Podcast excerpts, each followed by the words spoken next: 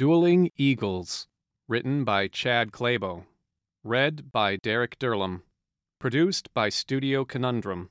Copyright 2017, Chad Clabo.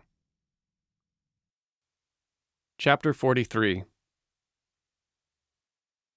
Both of the guards had been bound and gagged, and Kevin was standing ready. All right, said Ned. We need to get moving. We're all going to walk out of here and head back to the car. Kevin, cut him loose, but keep him covered. Ned motioned to Alonzo. Yes, sir. Ned now looked directly at Alonzo. Kevin here is going to be right behind you during our walk. Keep in line and don't call out to anyone, or we'll assume you've turned against us. And don't think I won't put a bullet in you if I have to. The mission is to bring you back alive, but if it looks like you're compromising it, I'll do what I need to. I understand. Just as they had cut him free, they heard noise outside. Let's get out of here, said Ned. The rest of the group followed him as he retreated out the back door, over the fence, and back into the yard next door. By the time they made it to the street, Ned could see that a group of people had gathered at the front of the building. He contemplated crossing to the other side of the street before heading south again, but thought it might look too conspicuous. They walked back toward the river past the crowd of people when suddenly a large explosion sounded to the east, and then another to the north, and another. The crowd went silent. Then Ned heard one voice in the crowd Los Yankees están llegando. That's right, thought Ned. The Yanks are coming. Chapter 44 They continued to walk south toward the river. The sound of American artillery had almost assured that no one would be looking for them. The general disorganization of the camp had descended into complete chaos. Ned was at first concerned that they might be viewed as walking in the wrong direction, but it seemed as if most of the CLA soldiers were also heading back across the river. It was as if somebody had ordered a mass retreat, even though no one had. They made their way quickly back to the car and started driving away from the dam and back toward Lisa's home. Do you hear that? asked Alonzo. Ned stopped the car and listened. Do you mean the quiet? Yes. The artillery stopped, said Ned. Why? That's a good question. Ned got out of the car and took the satellite phone out of his pocket. He started calling the number for his military handler when he noticed the sound of rushing water. He looked toward the sound and saw the canal where the Acequia Madre ran. It was raging now, and it looked like it was rising. The water was early. Chapter 45 After speaking briefly to his handler, Ned got back into the car. By now, the water was nearly past the banks of the canal. What's going on? asked Lisa. I could only hear half the conversation, but it sounds like the American army's retreated. It has. And the water's here early? It is. So what's going on? asked Lisa again with even more urgency in her voice. You remember from our briefing earlier that there were two major diversion dams not too far upstream from El Paso, the Leasburg and the Mesilla? Yes, I remember. They weren't supposed to stop the water. They didn't. But what did happen was that debris in the river caused a temporary blockage at both of those sites. What kind of debris? asked Lisa. Ned shrugged. Trees, bushes, parts of houses. It could be anything. I imagine there are a lot of tumbleweeds. Anyway, the blockage stopped the water, at least temporarily. Then, when the dams finally did fail, the water had more hydraulic power. So the water moved faster, said Kevin from the back seat. That's right, said Ned. The water moved faster. That's why it's already here. But the real problem is that the same thing is happening at the site of the American dam. Then the water will be moving fast again, said Lisa. Not just fast, said Ned. That dam's only two miles upstream from here, so the water will be moving destructively fast. Probably fast enough to immediately overtop the International Dam. And that's where the battle was going on, said Lisa. And that's why the Americans retreated. Then aren't we heading the wrong direction? asked Lisa, suddenly realizing that they were driving back toward the dam. There are still hundreds of people at that site, said Ned. And with the Americans retreating, the CLA soldiers might decide to dig in. I want to give them a fighting chance before the flood hits. What about my people? asked Kevin. Do they know about this? They should, replied Ned. Captain Smith is still with them. They've taken the CLA headquarters, and that area's on higher ground. They should be fine. And what about us? asked Alonzo. How are we going to be fine if we get caught up in a flood? There's high ground just south of the dam. We should be okay as long as we get there in time. They arrived back at the dam. The Acequia Madre was nearly pouring out of its canal. When they moved from the lower side of the dam to the upper side, they could see that the reservoir was already nearly full. Ned knew that even without the raging water that was coming, the dam would soon fail, just from the pressure of all the water. It was never designed to hold back such a volume of water. It had only been built to divert water into the Acequia Madre. The gates should really be open to avoid failure, but it didn't really matter. Not with the flood coming. Ned drove the car back below the dam and as close to the riverbed as he dared. There were still CLA soldiers crossing the riverbed in both directions. He held the radio microphone up and looked at Lisa, Kevin, and Alonzo. Who wants to make the announcement? I don't think they'll take me seriously with the American accent. Let me do it, said Alonzo. They're my soldiers. Do you know what to say? Alonzo nodded. Ned flipped the dashboard switch to activate the PA system and held the microphone up for Alonzo, whose hands were bound. Go ahead. This is Colonel Alonzo Madero. There is an immediate threat of flood. The gringos are in retreat because of the danger. Evacuate the area immediately. Get to higher ground or seek temporary shelter. Spread word to the command headquarters. I repeat. Alonzo repeated the message three times. It looked like the soldiers were taking the message seriously. Then a group of soldiers started to head toward the car. All right, said Ned, that's enough. Let's get going. Suddenly, a growing noise arose in the distance, and the river began to swell even faster. The water was starting to spill over the top of the dam and would soon be in the street. Ned knew the flood was coming. Chapter 46 Ned immediately drove the car back upstream. We're going the wrong direction, said Lisa emphatically. We need to get up that hill, said Ned, and motioned with his hand to the left.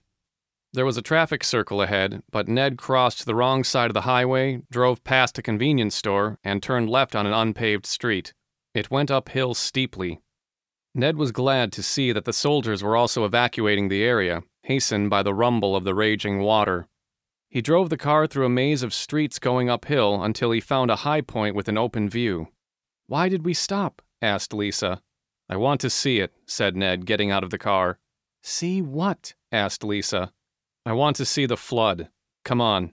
Ned moved to the side of the road where Lisa and Kevin joined him and then pointed down at the river. You see there? Ned pointed. That's the dam. And there, Ned pointed again, this time upstream, that's where the water will come. He was like a narrator telling a story that everyone already knew.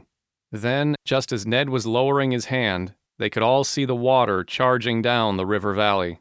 The raging water looked more like a cloud at first, with mist pouring out around the edges, but as it moved closer, there was no mistaking the motion of water. There it is, shouted Ned. When the water reached the dam, it immediately poured over it, and the sound of bending steel and shattering concrete seemed like a gentle whisper compared to the awesome sound of the raging water. All of the low lying areas, including the area the CLA had been using as their command center, were now under several feet of water. They could see that many of the soldiers had been swept away. Will the water recede now? asked Lisa.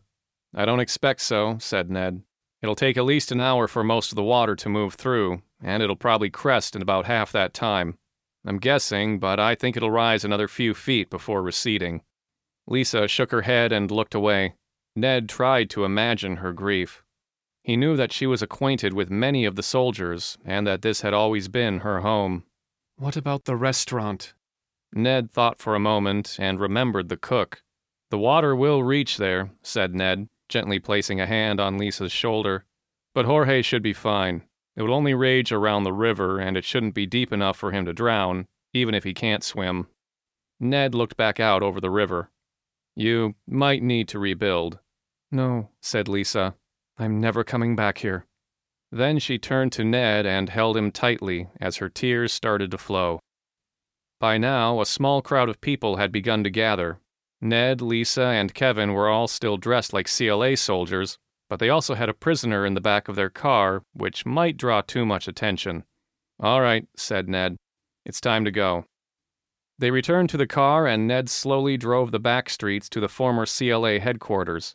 There, they could meet up with Captain Smith and the El Paso Valley Militia. Chapter 47 It was still light when they rendezvoused with Captain Smith and the El Paso Valley Militia. An Army helicopter picked them up before dusk to return to El Paso. By the time that their military flight to Austin had taken off, it was after 10 o'clock. Captain Smith had filled Ned in on how the battle had gone. It had barely gotten started at the International Dam site when news of the flood caused Army Command to call back the American troops. For the El Paso Valley militia, the engagement over the CLA headquarters had gone swiftly.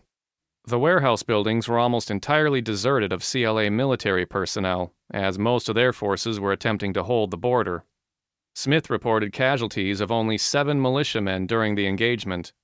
Once the blockage at the American Dam site broke through, the United States Army easily took control of that location, as the CLA soldiers were in complete disarray. The International Dam site was still flooded, but the American troops had held their lines nearby where the ground was still above flood level and were ready to take control of that area once the waters receded.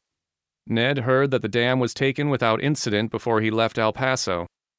After the flood, the CLA was in total disarray, with no command structure to speak of, and there really wasn't much fighting. But the United States Army was steadily occupying every region of both El Paso and Juarez and planning on maintaining martial law until all hostilities had ceased. Alonzo was being moved to FBI headquarters in Washington, D.C., where he would be held in custody until his commitment to testify against the CLA was completed. Ned, Lisa, and Kevin were all going to Austin to meet with Senator Andreas. The flight to Austin was quiet. Ned tried to sleep but couldn't. He found himself thinking more and more about Lisa and what she had lost. It was after midnight when the plane landed. Senator Andreas was waiting at the terminal and brought them into a private room at the airport. Don't get too comfortable, Ned, said the senator. Our flight to Washington leaves in an hour. Back to Washington already? asked Ned. That's right, said the senator. The president wants to pin medals on both of your chests. And he motioned toward Ned and Kevin. I could probably get one for you too, Miss Madero. I think I'll pass on the medal right now, said Lisa. If that's okay. That's just fine, said the senator. So, Ned, I have to tell you about the war. I heard about the battle in El Paso, said Ned. After the flood, there wasn't much left to do. No, Ned, not in El Paso. The rest of the fighting, the president was trying to keep it quiet up until now, but there have been multiple incursions into northern Mexico this evening. Multiple incursions? That's right, said the senator. And not just into Chihuahua, but into every northern Mexican state. He's used covert assets already in place and delivered special forces units to assist them. They've captured the seats of government in nine states, and the president has issued an ultimatum to the government in Mexico City. Ned stood wide eyed. What kind of ultimatum? He said that if their government wanted to maintain any autonomy, they would withdraw their federal troops to Mexico City or order them to surrender to our forces. It looks like they're mostly complying, but only time will tell how long it will take to secure all the territory we've claimed, even though the president is certain it will go quickly. What happens now, then? Asked Ned. There will eventually be some kind of peace treaty with Mexico City, Anything less, and the United Nations would be up in arms. But I'm pretty certain that the President wants to keep all of northern Mexico as United States territory. On top of that, the Mexican state of Yucatan has asked us to become a United States protectorate. Why would they do that? I think they think assimilation into the United States is inevitable, and if they come in early, they might get a better deal. Regardless, any Mexican state that asks to be a part of the United States will probably be accepted. Wow, said Ned. I know, said the senator. Anyway, there's a nice restaurant here in the airport. Let me take you all to get something to eat before our flight. If you don't mind, Senator, said Ned. I think I'd just like to sit for a while. The senator gave Ned a circumspect look. I could eat, said Kevin. The senator shifted his gaze from Ned to Kevin. What about you, Miss Madero? The senator said as he shifted his gaze once more. Lisa looked at Ned and then at the senator. I think I'll sit here with Ned. All right then, Mr. Hirsch, let's get going. The senator looked back at Ned and Lisa. I'll have the kitchen make you up some sandwiches. Thank you, Senator, said Ned as he sat down in a large padded armchair. Lisa sat down in the chair next to Ned as Kevin and Senator Andreas left the room. This was the first time they had been alone since the plane ride back to El Paso. Ned felt like time was passing slowly. It seemed like such a long time since they had returned to El Paso, but it was, in actuality, less than 12 hours. Now, their mission was completed, and it was a different world than the one they had left. So, Lisa, what are we going to do once all this has ended? asked Ned, still looking forward. I think maybe we should run away together, said Lisa. I hear that Puerto Rico is beautiful. She placed her hand on top of his. Marlene will be waiting for me. I should go back to her. Yes, you should. Ned turned to look at Lisa, and then he held her hand. Dueling Eagles, written by Chad Clabo, read by Derek Derlam, produced by Studio Conundrum. Copyright 2017, Chad Clabo.